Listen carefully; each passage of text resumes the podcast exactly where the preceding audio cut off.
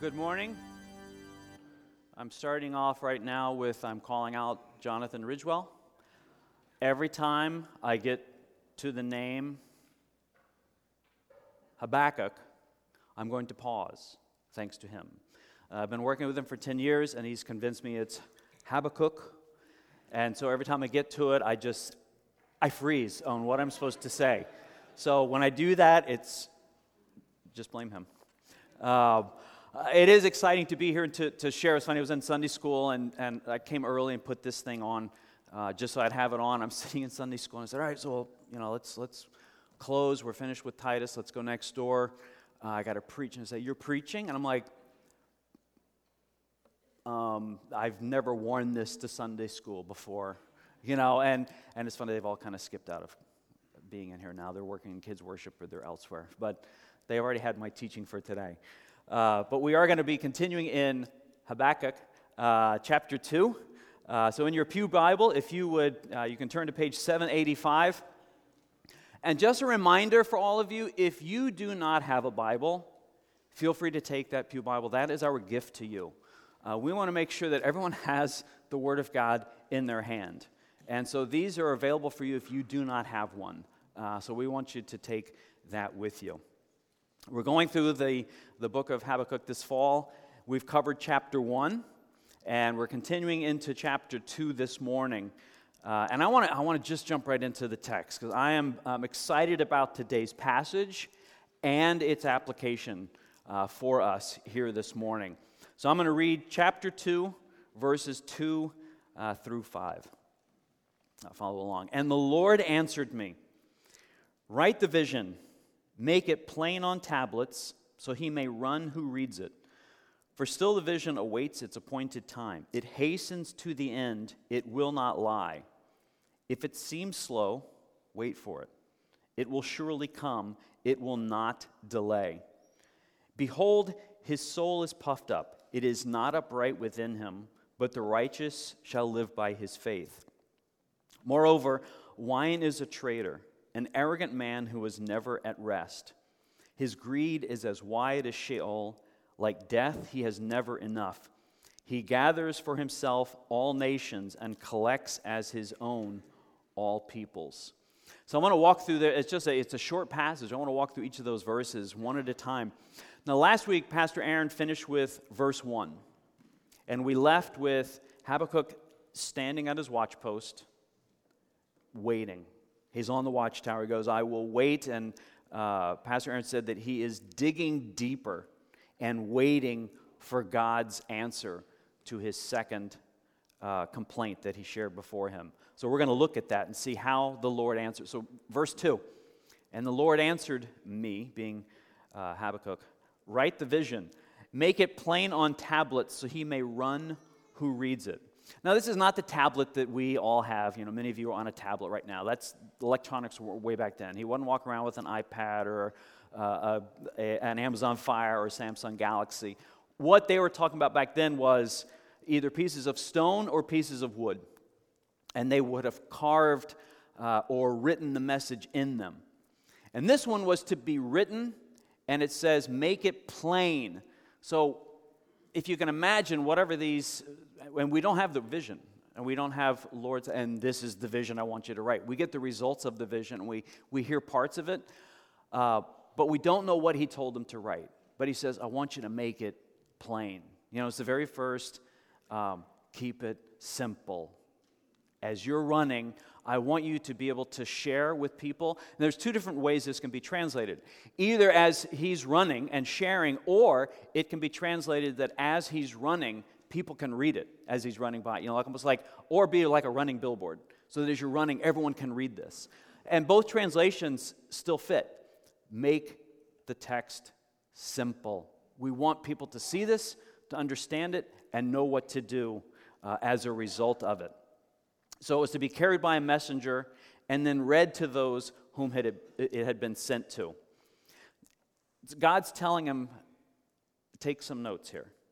I want you to write this down. This is important about what God is going to be telling him. Again, we don't know that prophecy, but it was to be told to everyone. God did not want anyone confused about what he was about to say. You know, a lot of times we as believers, as Christians, we make the message difficult. If we're sharing what the gospel is, we make it more difficult to understand than it is. And I think God is saying to us, keep it simple. We want anyone that hears this message to understand it. So keep it simple. You don't have to go through all the doctrinal statements and explain everything. A lot of times when I'm working with teens and talking about their testimony, the number one question they're concerned is about, but what if they ask me a question I can't answer? It's like, then you say the three hardest words for a Christian. I don't know. But we as Christians, I'm not going to share because I have to be able to answer every possible question you're going to give me. What I believe God is telling us to do is for me to tell you what my salvation means to me. What happened 2,000 years ago on that cross and how I've been changed by it. I don't need to go into, all the doctrine, the eschatological issues, whether I'm a-mill or pre-mill or post-mill, any of those things. God is just saying, tell them the gospel and keep it simple. He's telling even him back then, just keep it simple so that anyone that hears it can understand it and not be confused. Let's move on. Verse 3. For still the vision awaits its appointed time. It hastens to the end. It will not lie. If it seems slow, wait for it. It will surely come. It will not delay. So the revelation is coming in its own time. God's timing, not ours. The end of which it speaks here can be partially seen when Babylon is defeated in 539 BC, which is 66 years later. But also, I believe it's a foreshadowing when evil is truly defeated by Christ on the cross. The answer is coming. It will not delay. It's God's timing. And then wait for it. I love those three words. Just wait for it. It's a very current phrase, obviously not if it was back when it was written then, but to me it feels like it's getting overused. So just a little background on it. Barney, on How I Met Your Mother, really is the one who popularized the phrase. Also, if you are into Hamilton, anyone? It is probably the showstopper of the first act in Hamilton. It's a song called Wait For It. It's a popular meme. It's a Snapchat geo-filter. It's all over the place. Wait for it is an expression used to build up suspense in anticipation of an impending spectacle or climactic event. I kind of started thinking about this. I have fun with the Bible. I kind of think through, all right, what if God had like Snapchat? And here he is with Adam. You know, takes a picture of Adam. He goes, wait for it. There's Eve. You know, I got something better for you. Moses, as they're standing in front of the Red Sea. There's wait for it. Now it's parted. There's so many times where God has people in the Bible, wait for it. I'm going to do something. This is going to be good. You're going to like it. And that's what I think he's saying. Well, I know he's saying it to Habakkuk, but he's also saying it to us today. Wait for it. If you can imagine, so Christ, again, there's sometimes even when Christ, you know, when he's dead and buried, is there a 3-minute or a 3-day delay on that? Wait for it, and then he appears again. He's standing and before his disciples, and he begins ascending. And he goes, wait for it. That wait for it is still going, right? When we will be reunited with him. So we're talking thousands of years now, and we're in that. We're still waiting for it. But if we look at the scripture, there are enough evidence of it that God will answer it in his timing. And we need to wait and to trust. it's interesting because as I was reading through this, so it says at the end of verse 3, wait for it, it will not delay. So why wait for something that will not delay? Does this seem a little strange to you? It won't, you know, wait for it, it will not delay. Again, we're looking at it from our perspective, with our eyes, what we think all of this time really means. Remember that God is outside of time and space, right? The very first two things he created were time and space. And it was really for us, not for him, because he is eternal, he's infinite, he's existed before everything and after everything. So he created this. It's just hard to get your mind around. He created this for us to experience him, to love him, and bring glory to him. And yet in it, we're trying to make him fit into our thought and definition of time and space. Kind of hard to grasp all that, right? I think what it's also saying here is it's the certainty, the will not delay is there a certainty of God's promise, not the immediacy, not how soon it's going to happen, but it will happen. What may seem like a lifetime to us is not long from God's perspective. And you know, the scriptures that are mentioned, you know, to God, a day is 1,000 years, and 1,000 years is a day. And a lot of times we look at that and it still doesn't make sense to us. But we have to trust in God. I'm going to get to that a little bit further. We need to trust in this time of waiting, to believe that God will act even when circumstances look like he's forgotten. He is exercising our faith is all about. That's what that's about. But you know, delay is not always bad. 2007, MEP trip down to Bolivia. Some of you remember that very well. We got down to Miami, and we're supposed to just change planes. Well, hours, and all of a sudden, you know, I'm kind of checking the list, and I'm like, oh, it's a 2-hour delay. All right, wait, our gate got changed. We have to run over to, like, Terminal A. We were in Terminal C, so we run over there, and that was another hour delay or hours delay. And anyone ever experienced delays at the airport? You know how edifying that can be for you. It's you just don't understand it, and you're like, why can't these people, all the money that we're paying, why can't this be taken care of? So it's a several-hour delay. I got a great group of teens that are just close to losing it, or they'd already lost it. Change gate. Eventually, they changed the airplane back at the original gate. Found out that they changed it due to a mechanical issue with the door not closing properly. I suddenly was okay with the delay. And I think that's what we need to understand here, that delays aren't always bad. There's a reason for some of these delays. It can be for something that is happening outside of what we can even understand, or something, I think most of the time, something that needs to take place in us, in our heart, our mind, our spirit, that God's like, you're not ready yet. I need to do a little more work in you before I can, you know, move to that next point, and that next what I'm going to do in your life. Verse 4, behold, his soul is puffed up. It is not upright within him, but the righteous shall live by his faith. So his soul here is referring to the Chaldeans or the Babylonians, and specifically their king. He's calling him out. He says his soul is puffed up, which is speaking to his pride and his arrogance. He's kind of going, I can do anything I want. I can just walk in. I can take over. I am the man. I can just, it's all about me now. Nothing was as great as he or his kingdom. Pride is a sin that is universal.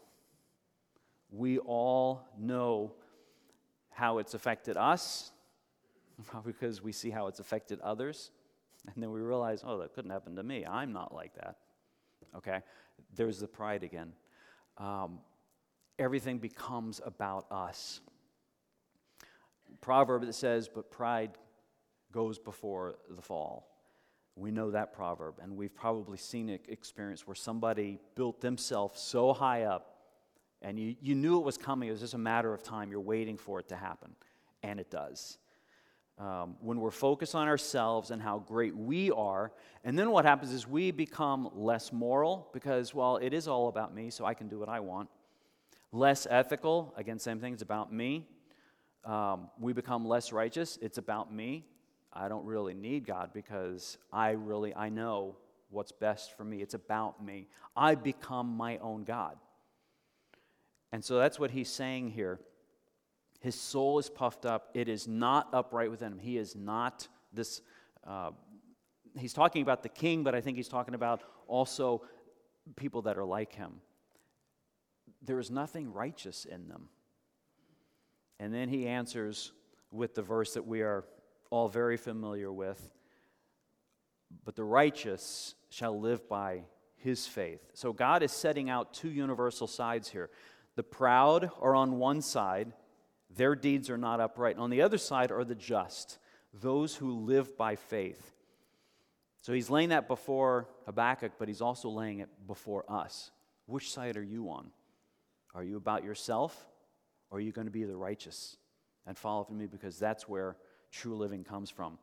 Again, the righteous shall live by his faith. There's no single text in the Old Testament that plays a larger role in the doctrinal discussion of the New Testament than this little sentence.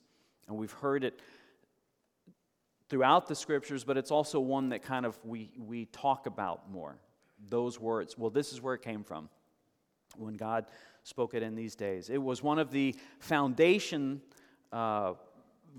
stones on which Luther built his doctrines in the Reformation and changed the course of human history.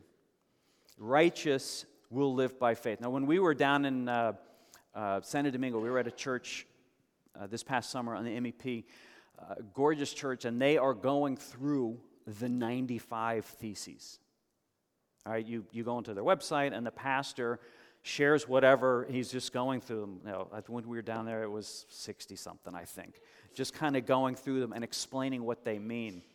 And they had nice, really, shirts t-shirts you could buy. And I remember Angela was with us. She bought one of them. It's just sola scriptura, sola deo, sola fide, which means by Scripture alone. By faith alone. The righteous will live by this faith. It's the rallying cry of the Protestant Reformation. Next week is Reformation Sunday, which marks 500 years since Martin Luther posted his 95 theses. And by the way, our blog, I think it was Thursday, Andy Steen wrote a great blog based on the Reformation.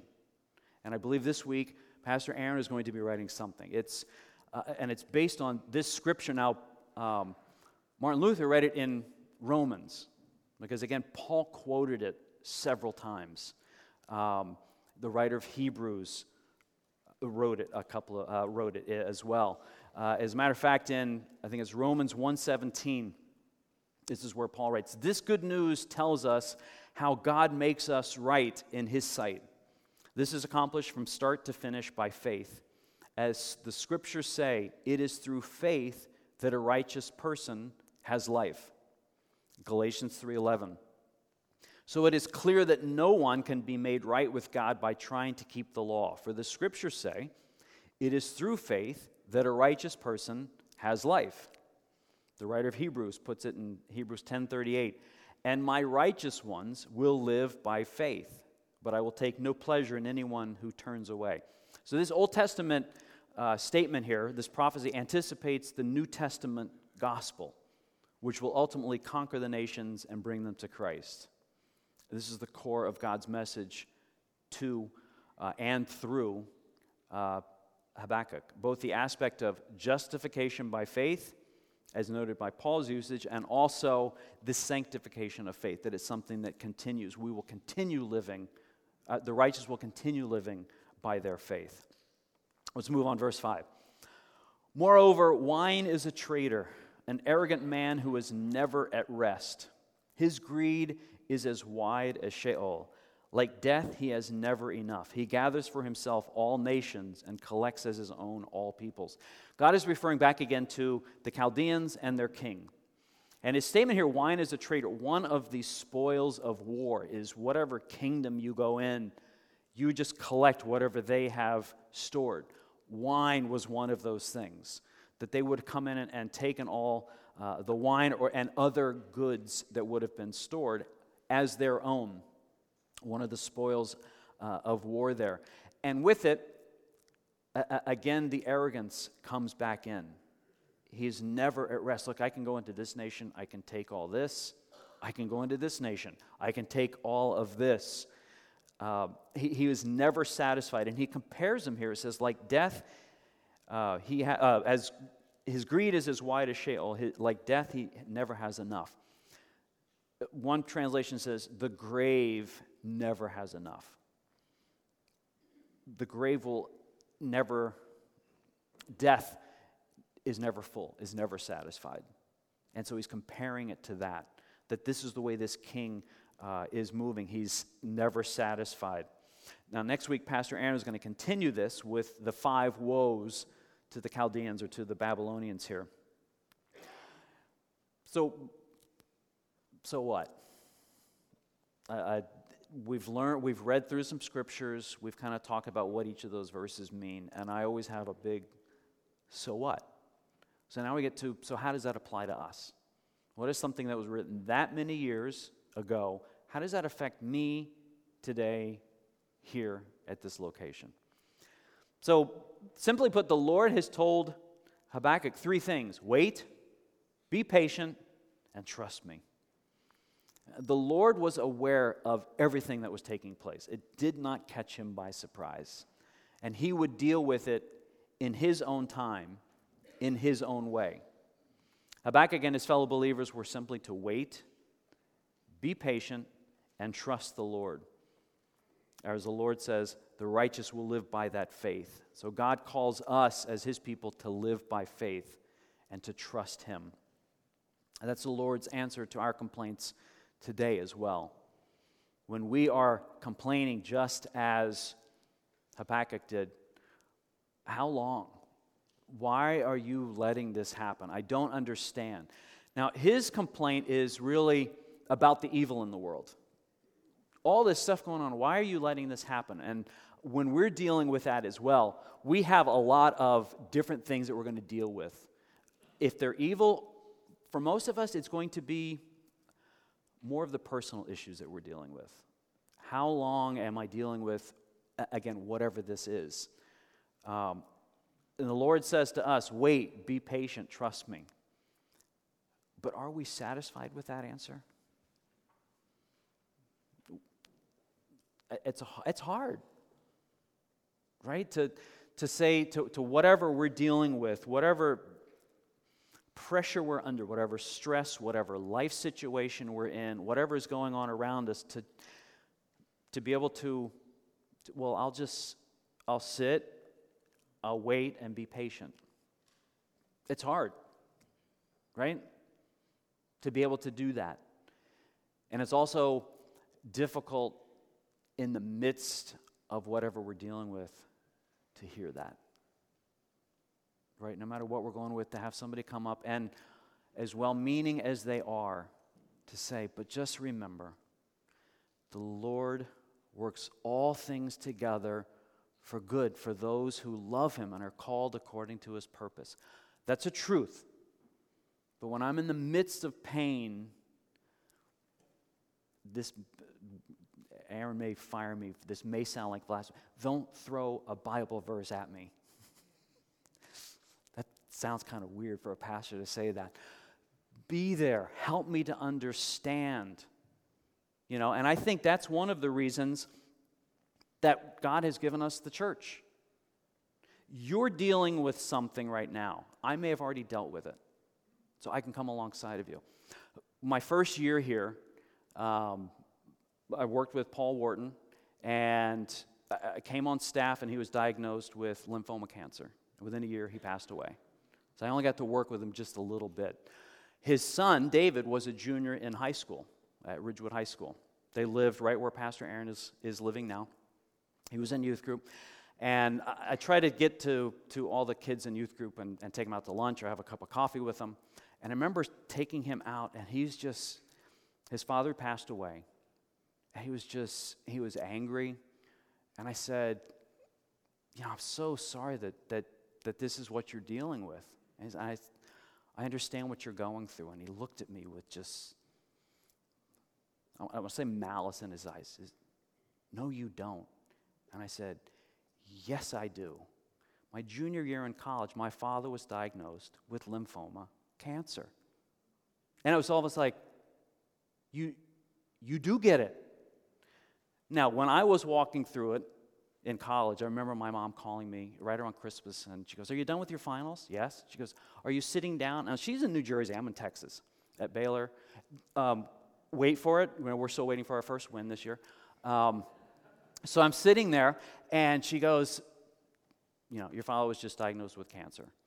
And I remember the anger I had and all that stuff, and moved on. He was healed. He's cured.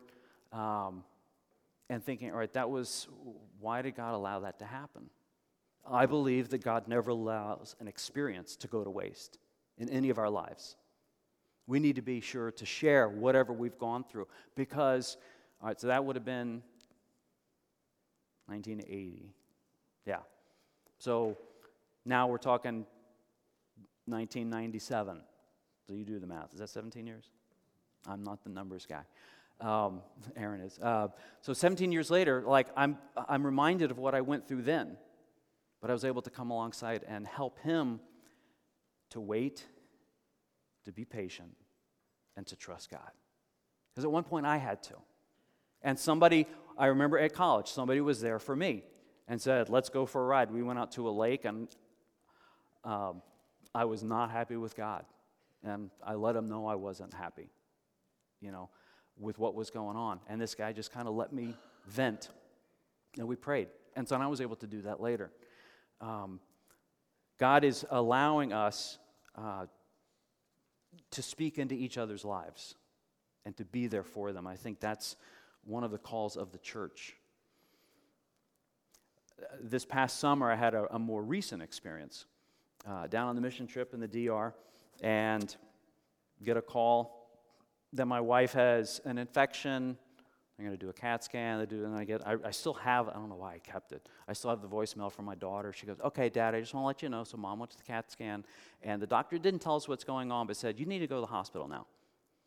So I'm walking on a field in Catalina, Dominican Republic, kind of going, and I have kids, and I'm like, yeah, paint, just paint, you know, go play with the kids, do something. I don't know what I'm doing here. I had to understand the wait, be patient, and trust me. You know, through that time, she was admitted to the hospital, and then Sue, being Sue Bizworm, kind of came alongside, and then I was able to, okay, God's provided. And I had suddenly had two sick kids down in the DR I needed to take care of. So God provided for it as I waited and trusted in him. I fully understood what that meant. So in light of God's revelation about how and when he's working, his people are to wait patiently and live by faith, trusting in God. Now, and we need to trust God even when we don't understand why events occur as they do. A few weeks ago, you know, when we woke up and found out about Las Vegas, you're kind of like, why? I don't understand this. We need to trust God through that. And I still don't understand why. But, you know, eventually there will be a time. When tragedies hit like the hurricanes in Texas, Florida, and Puerto Rico, I don't understand why, but I need to trust. When we deal with personal issues like infertility or job loss or family strife, don't understand why, but we need to trust God through that. No matter where we are in life, we must let God be God. and trust him in all those things. Is it easy? No. It's hard. It's very hard. We need to trust that God is directing all things according to his purposes, not ours. We need to get off that throne and worship him. I don't understand God, but you are God. I don't know about you, but again, just trusting on my own is very hard because I am on my own. It may not be easy or wise to strive to do it on our own. I want to affirm the purpose of the church again. We need each other. God gave us the church, not only for community, not only for times of worship where we can lift our voice before him, but for encouragement, for support. We need each other to lean in. We need to lean into each other and not on our own understanding. That comes by sharing our life experiences with each other. It gets messy. You know, and we, in our grace groups, it gets messy, but I love it.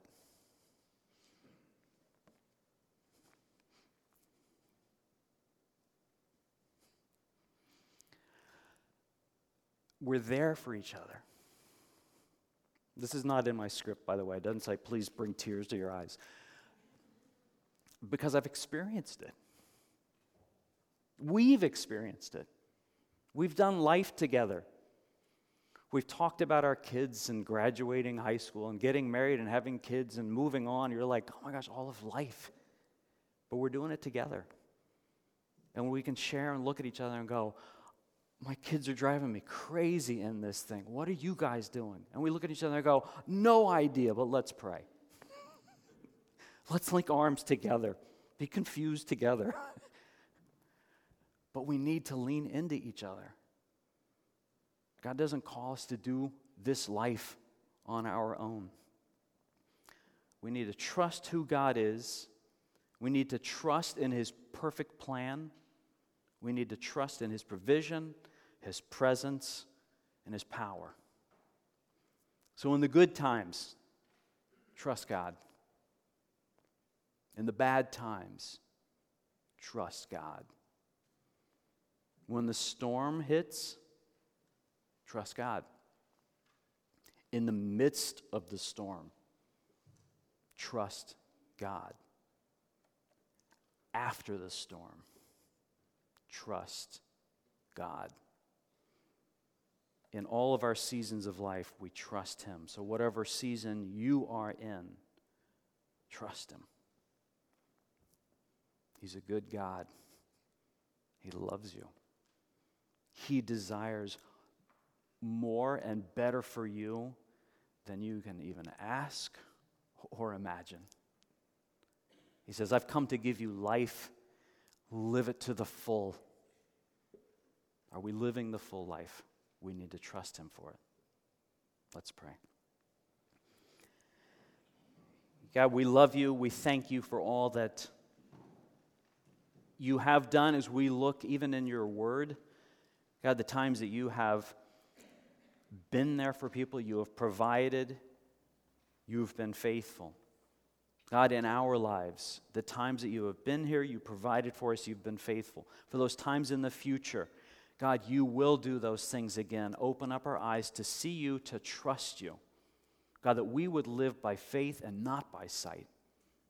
And we as the church would gather around each other, lean into each other, and be that the church that you desire with you as the head and us as the body. God, we love you and thank you for your word this morning. We pray this in Christ's name. Amen.